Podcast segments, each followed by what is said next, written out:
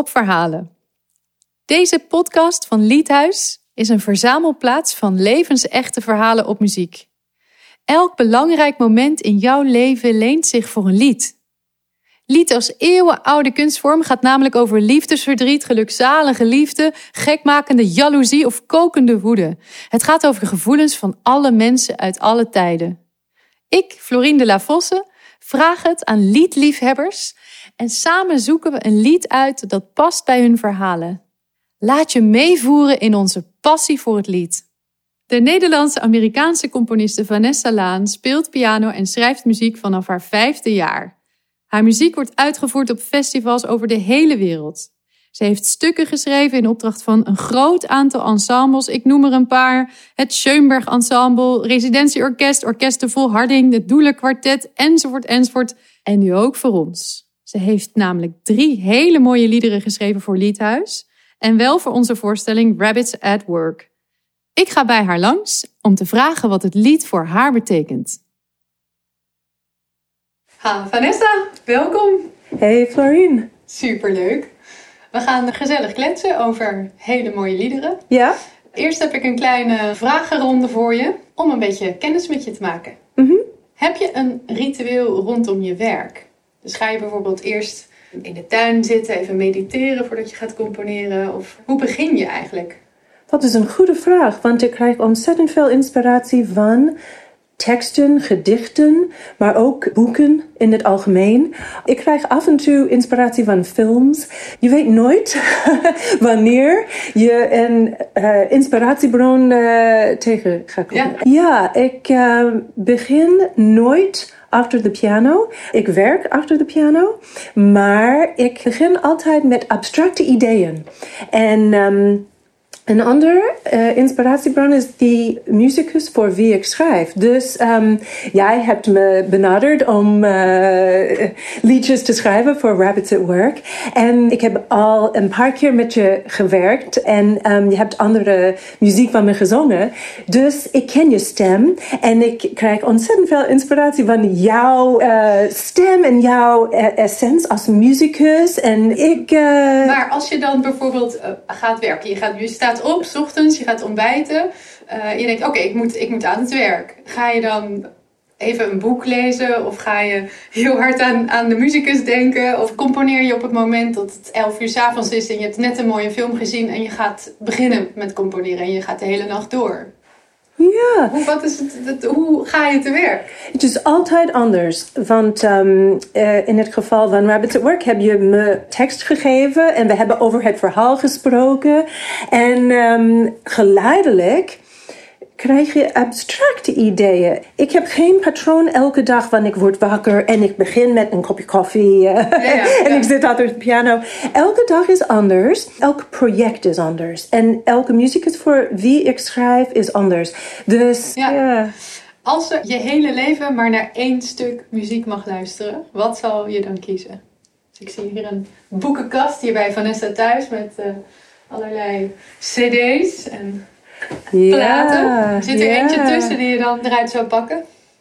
Nou, ehm Gemene vraag. eh, nee, eh Sacre du Printemps bijvoorbeeld. Het stuk van eh, Igor Stravinsky. hij heeft het geschreven in t- 1912, volgens mij. Het was een stuk voor ehm, de Ballet Russe van Diaghilev. En het is een stuk wat zo belangrijk voor levende componisten is. Want ehm, hij heeft alle regels over opbouw en over akkoorden en harmonie en over ritme gebroken. En ehm, het is een stuk met zoveel passie. En eh, het is, er is geen eh, stem in het stuk. Maar, maar als ik op een eiland moest ehm, wonen Ja. en slechts één cd meenemen... Dan is het dat stuk. dan is het misschien Stravinsky's ehm, Sacre du Printemps. Ja. Wat is de meest vervelende vraag die mensen stellen als ze horen dat je componist bent? Oh, maar wat speel je? En, en, want ik speel piano, maar ik schrijf liever voor andere mensen. We zeggen eh, derde partijen. Dus ik vind het zo leuk om een stuk te schrijven, bijvoorbeeld voor een pianist, want ik speel piano, maar uh, door de jaren heen om verschillende benaderingen, verschillende vertolkingen van het stuk te horen. En als ik een stuk schrijf voor iemand, maar uh, vier jaar later komt het stuk in een programma in een ander land met een ander uitvoerder, dan dat is superleuk. Dus ik kan ook nieuwe laagjes vinden in mijn muziek. Maar mensen denken dat iedere componist een composer-performer is of een singer-songwriter. En dat is ook leuk, maar dat doe ik niet. Dus um, mensen uh, denken dat je dus of... Je eigen werk eigenlijk altijd uit. Altijd. Ja, ja, ja. ja grappig, maar ja, uh, ja dat is, is niet een vervelende vraag, maar het is een vraag dat ik vaak moet beantwoorden. En um, ja, het is um, misschien de meest gestelde vraag. Uh, maar wat speel je? ja. Dan heb ik een dilemma voor je. Of je hebt maar drie uur slaap per nacht nodig. Of je mag één keer gratis naar de maan reizen. Wat zou je doen? Ik zou naar de maan willen reizen, ja. Wat is het grootste verschil tussen de Amerikaanse en de Nederlandse cultuur? Dat is een goede vraag, want ik ben geboren in de Verenigde Staten en ik ben opgegroeid in New York. Ik was in de jaren 80 student aan Harvard University, Harvard Universiteit.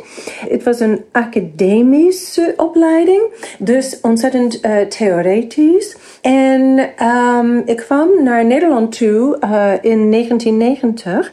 Het verschil toen was dat er zoveel uitvoerders waren met interesse in de nieuwe muziek van levende componisten. En zoveel programmeurs die risico's hebben uh, genomen met uh, gekke projecten. En het ging over het leven in uh, de muziek, in de noten. En in Amerika, in mijn ervaring, ging het over de vorm en de akkoorden en de structuren, maar abstracter ideeën. en um, in Amerika heb ik partituren geschreven. En in Nederland heb ik genoten van samenwerkingen. Ja, dus ja, ja, er is niks um, fijner dan iemand zoals jij. Uh, uh, uh, iemand die mij benadert met ik heb een stuk nodig voor mijn project. Uh, ja. En het moet snel zijn. En ik, het moet hard zijn. En het moet humoristisch zijn. Of ik heb een ontzettend uh, kalm en rustig achtergrondmuziek nodig voor een uh, beeldende kunst tentoonstelling. Uh, en, en, en, en voor deze instrumenten of de, de, de, de um, opdrachten, de vragen ja. zijn leuk. En in Nederland heb ik vanaf het begin ik studeerde drie jaar bij Theo Louwendi eigenlijk. Hij was mijn hoofddocent in Den Haag aan het Koninklijk Conservatorium. tijdens mijn studie en ook heb, heb ik met zoveel studenten gewerkt en zoveel interessante mensen, zoveel leuke projecten. En ik ben hier gebleven in Nederland, want ik was van plan om slechts één jaar te blijven. Maar ik ben hier gebleven, want de klimaat was zo um, steunend. Um, wat is je lievelingseten? Oh, pizza. Kijk, nou, echt Amerikaans. ja.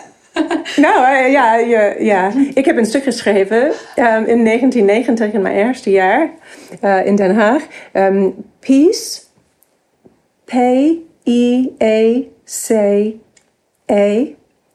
punt, punt, punt, of pizza. Dus een stuk, maar ook een stuk van pizza. Ja, en voor vijf uh, slagwerkers. Okay. En ze moesten eten en pizza koken terwijl ze aan het spelen waren. Dus het was een slagwerkstuk met, met uh, ja, frying pans en dat soort dingen. Oh, uh, ja, ja, ja.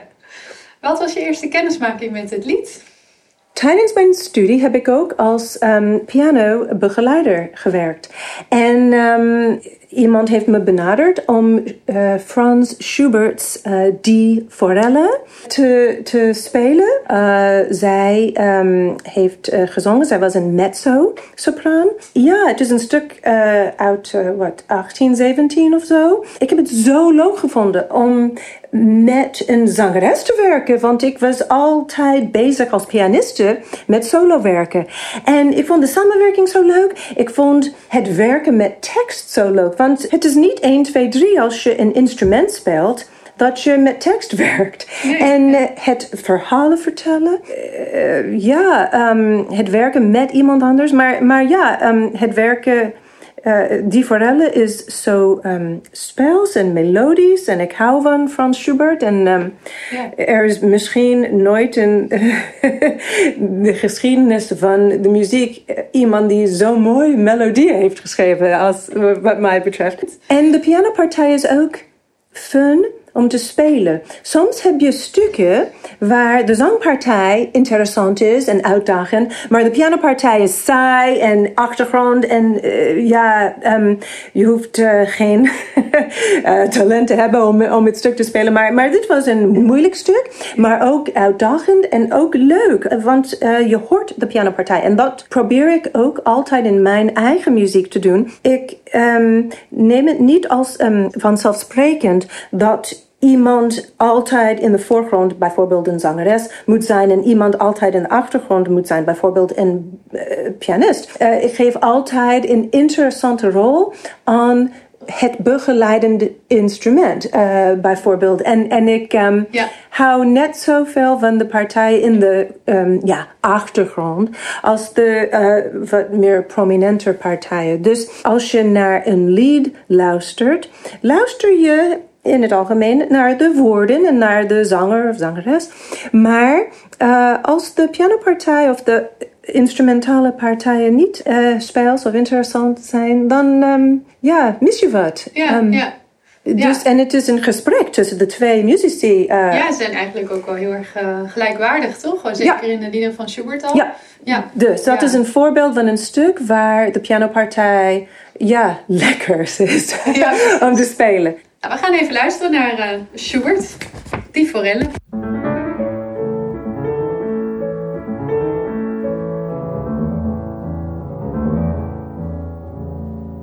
In einem Bächlein helle, da schoss in froher ein die launische Forelle vorüber wie ein Pfeil.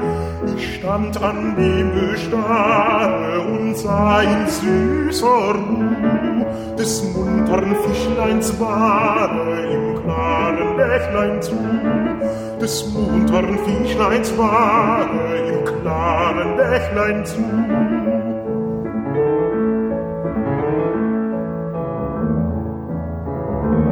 Ein Fischer mit der Rute wohl an die Ufer stand und saß mit kaltem Blut, wie sich das Fischlein fand. Zu Land im Wasser hell, so dacht ich nicht gebrieft, so fängt er die Forelle mit seiner Angel nicht, so fängt er die Forelle mit seiner Angel nicht.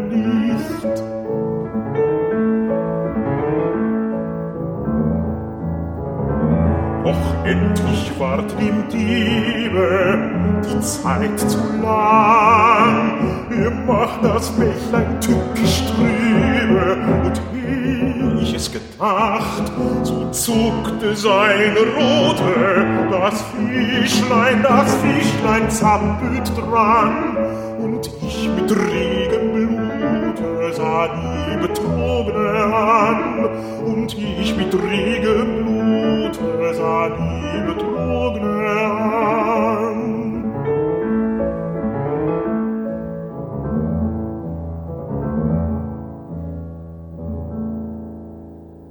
Ja, mooi hè? Mm. Jij hebt uh, voor onze voorstelling Rabbit's Work, hè, zo noemde je al, drie prachtige liederen geschreven. Nou, dankjewel. En uh, die gaan wij natuurlijk binnenkort uitvoeren. Mm -hmm, uh, ja. Over twee weken. Spannend. ja. 27 mei in de Verensmederij in Amersfoort. Tum, tum, tum. Even reclame tussendoor. wij vroegen voor deze liederen of je een geheime boodschappen kon verwerken in de vorm van bepaalde codewoorden. En nu is de vraag van onze petje af supporter, oh. Harro. Hoe ga je dan te werk? Ja, het was een puzzel, het was een raadsel. Want um, je moet een soort spel maken tussen um, wat logisch is en wat je weet aan het begin van een lied en wat je weet aan het eind. Ik werk vaak met herhalende, herkenbare patronen.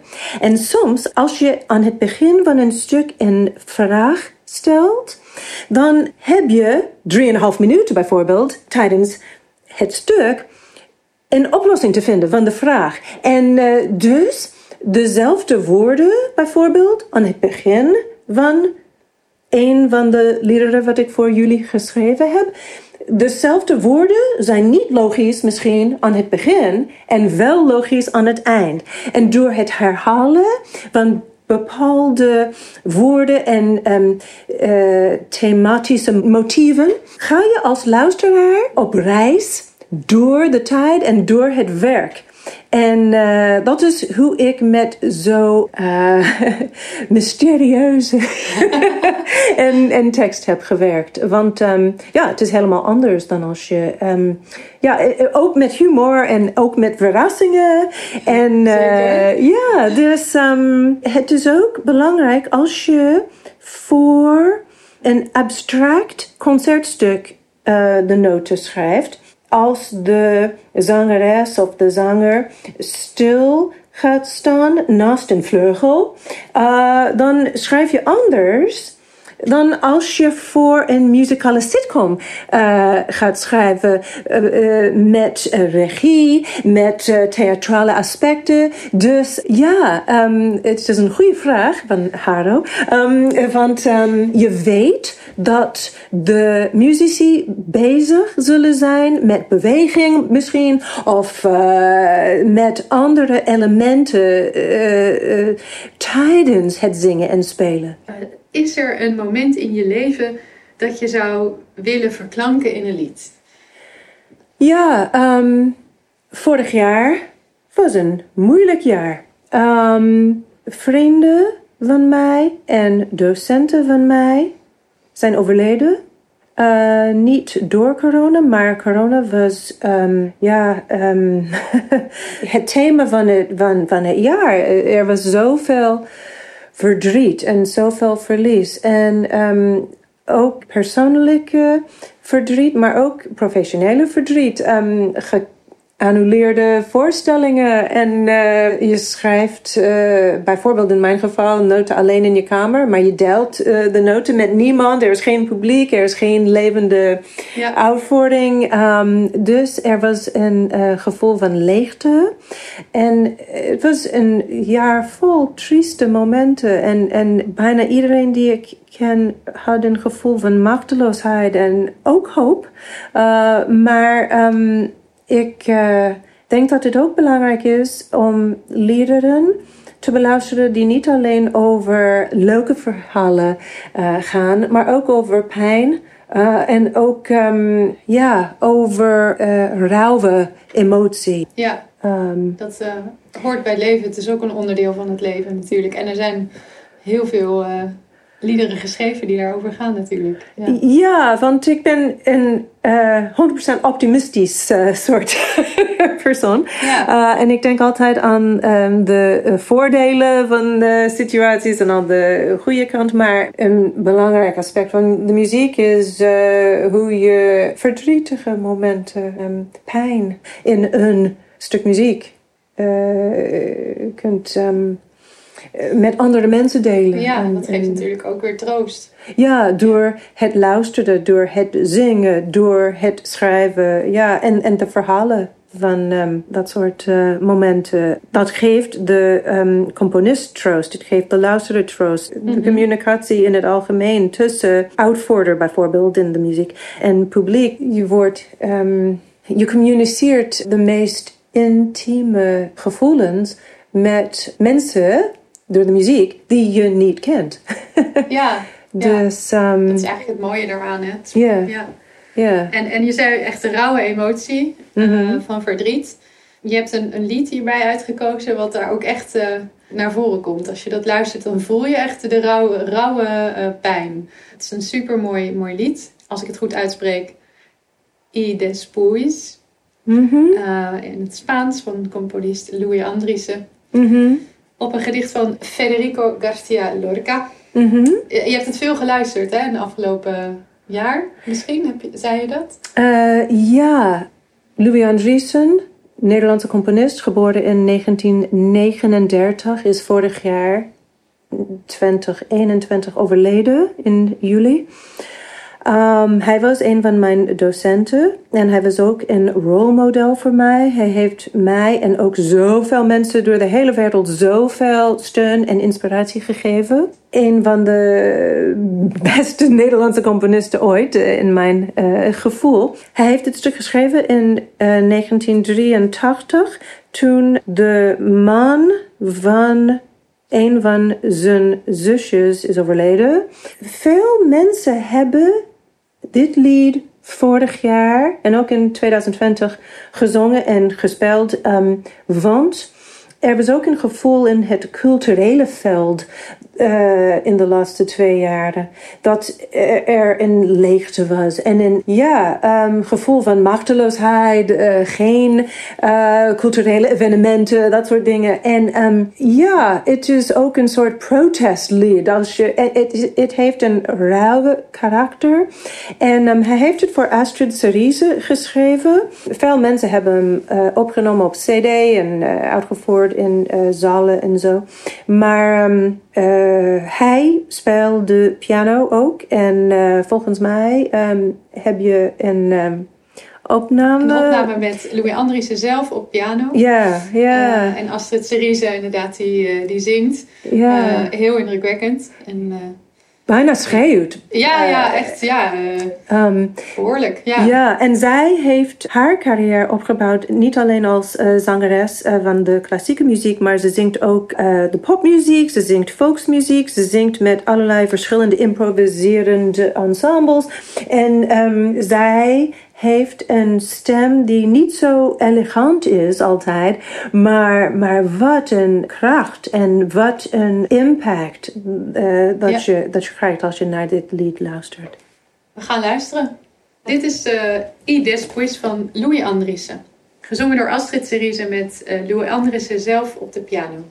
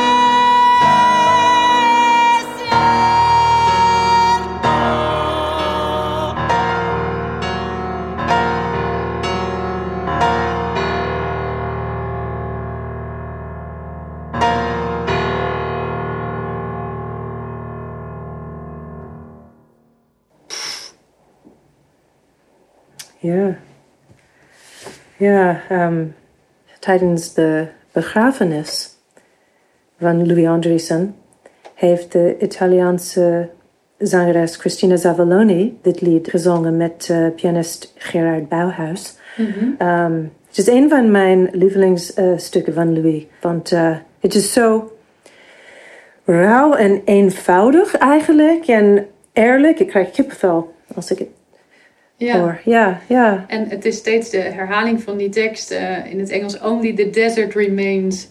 En dat is zo, ja. Ja. Het gaat over de leegte en de woestijn en um, broken heart. En uh, ja, ja. dus en, ja. In jouw werk hoor je heel vaak heldere structuren. Hè? Dat mhm. zei je net, waarin herhaling een hele grote rol speelt. Of mhm. herhaling, maar dan steeds iets, net iets anders. Je schrijft zelf over je werk. Ik ben geïnteresseerd in het pad wat de luisteraar volgt. Hoe waarderen we muziek als we haar één keer horen, twee keer of zelfs vaker?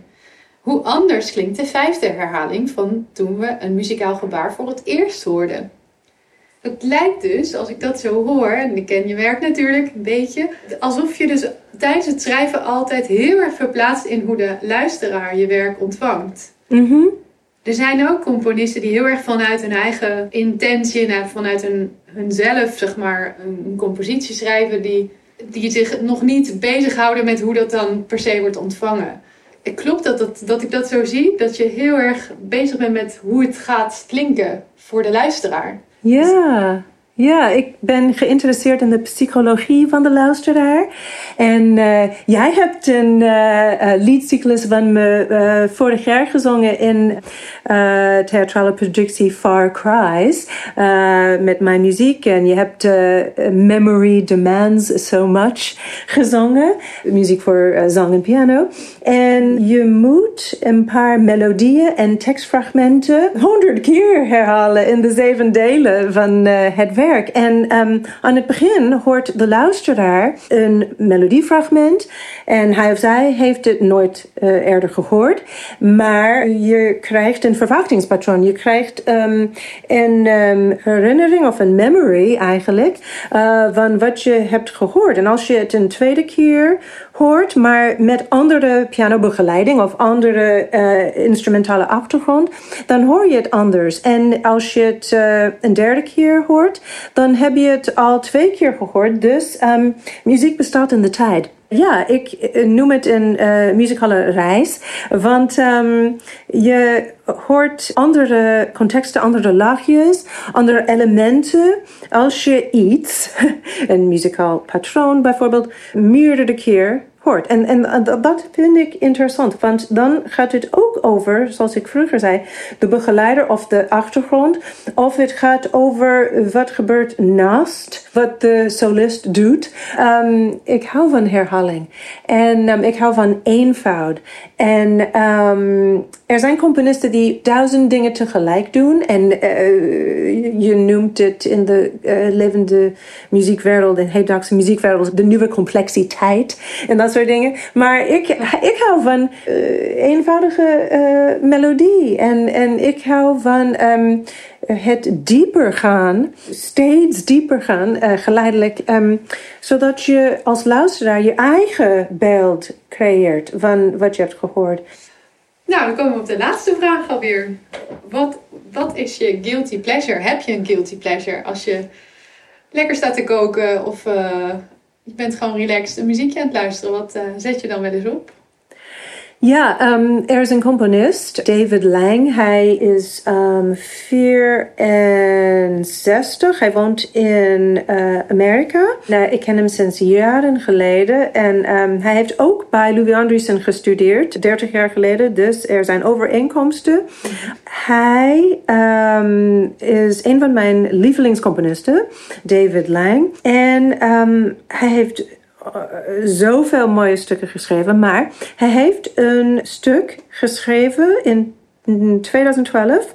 Uh, het hele werk heet Death Speaks. Het is een stuk voor stem en piano en elektrische gitaar en viool. Um, en de woorden komen uit de stukken van Franz Schubert interessant genoeg. Aha. Alles wat Frans Schubert in de 19e eeuw over der Tod, over de dood, heeft geschreven, heeft David Lang in het Engels, ehm, en hij heeft een vertaling gemaakt. En het is een stuk voor de vier instrumenten in vijf delen.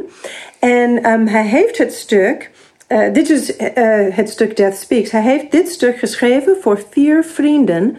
Alle muzici zijn ook componisten. En alle muzici zijn ook met één been in de popwereld en één been in de klassieke wereld. Ja. Eh, de zangeres Shara Worden, ze heet nu Shara Nova. De pianist Nico Mooley, dit zijn allebei componist-performers. En de um, violist Owen Pallet en de um, elektrische gitaar speler uh, Bryce Dessner. Hij is ook componist. Hij heeft een band, The National. En het stuk gaat over alle aspecten van de dood, uh, maar in um, de woorden van Schubert in een Engelse vertaling. Um, Maar wacht even hoor, want, ik, want, want oké, ehm, het, het is dus vanuit de, de stem van de dood. Ehm, maar het is ook zeg maar iets wat je opzet als je relaxt. En dus van, van je dag eventjes wil rewinden. Zet je dus een stuk op wat, wat gaat over, over de dood. Het is zo mooi. Ehm, ja, en, en de eh, geluiden van het hoogste register van de piano bijvoorbeeld, in een eh, mix met de geluiden van de elektrische gitaar. Het is zo ehm, schitterend en zo eenvoudig. David Lang schrijft de meest eerlijke stukken en eh, de meest melodische stukken. Hij heeft een stichting opgericht en een ensemble, Bang on Can, in New York met twee andere componisten in 1989. En de reden achter het oprichten van dit ensemble en deze stichting was dat hij Um, hij is um, getraind in uh, uh, uh, Connecticut aan de Yale University. Hij is ontzettend slim, maar um, hij wilde open zijn en muziek maken voor uptown en downtown. Voor straatmuzici en de meeste getrainde, getalenteerde uh, conservatoriumstudenten. En hij heeft een eerlijkheid. Deze stichting heeft ook ontzettend veel steun gegeven aan zoveel andere componisten. Ze hebben een. Oké, lang verhaal, kort te maken. Uh, ik hou van zijn werk. En eerlijk gezegd, luister ik. Oh.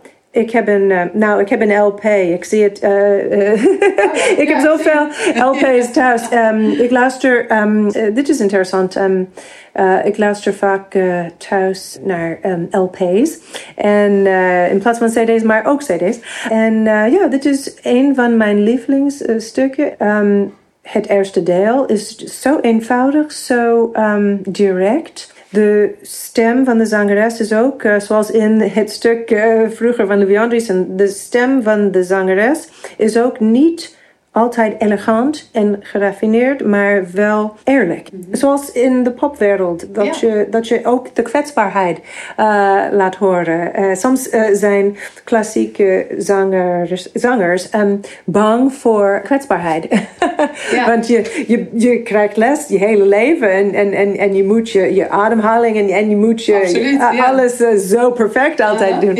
Maar um, in dit geval um, vind ik het een mooie ervaring om uh, alleen uh, heel relaxed uh, te zitten luisteren. Zonder, zonder de stress van, oh, dit moet perfect zijn. Ja. Nou, dan gaan wij nu heel relaxed lekker zitten luisteren naar deze inderdaad super mooie muziek. het eerste deel gaan we even beluisteren. En dit heet You Will Return. Uit Death Speaks van David Lang. Ik wil je ontzettend bedanken, Vanessa. Nou, het was leuk om te doen, Florine. En ik kijk uit naar de voorstellingen van Woehoe! Rabbits at Work. Ja! Uh, kom allemaal kijken, jongens. Uh, 27 mei in de Verensmederij in Amersfoort première. En kijk op onze site liedhuis.nl voor de andere data. We hopen jullie te zien. Yay! You will return,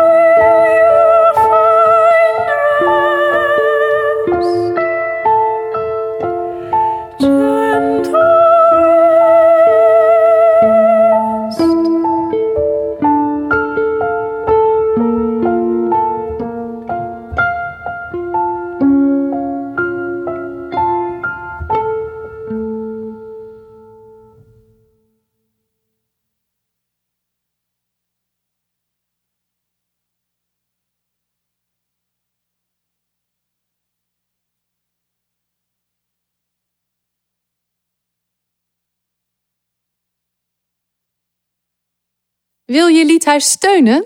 Dat kan op Petje Af. Met jouw maandelijkse kleine of grote bijdrage geef je ons de mogelijkheid om vaker voorstellingen te maken. Meld je aan op petje.af liedhuis. En als dank voor jouw bijdrage neem ik je mee in de wereld van het lied.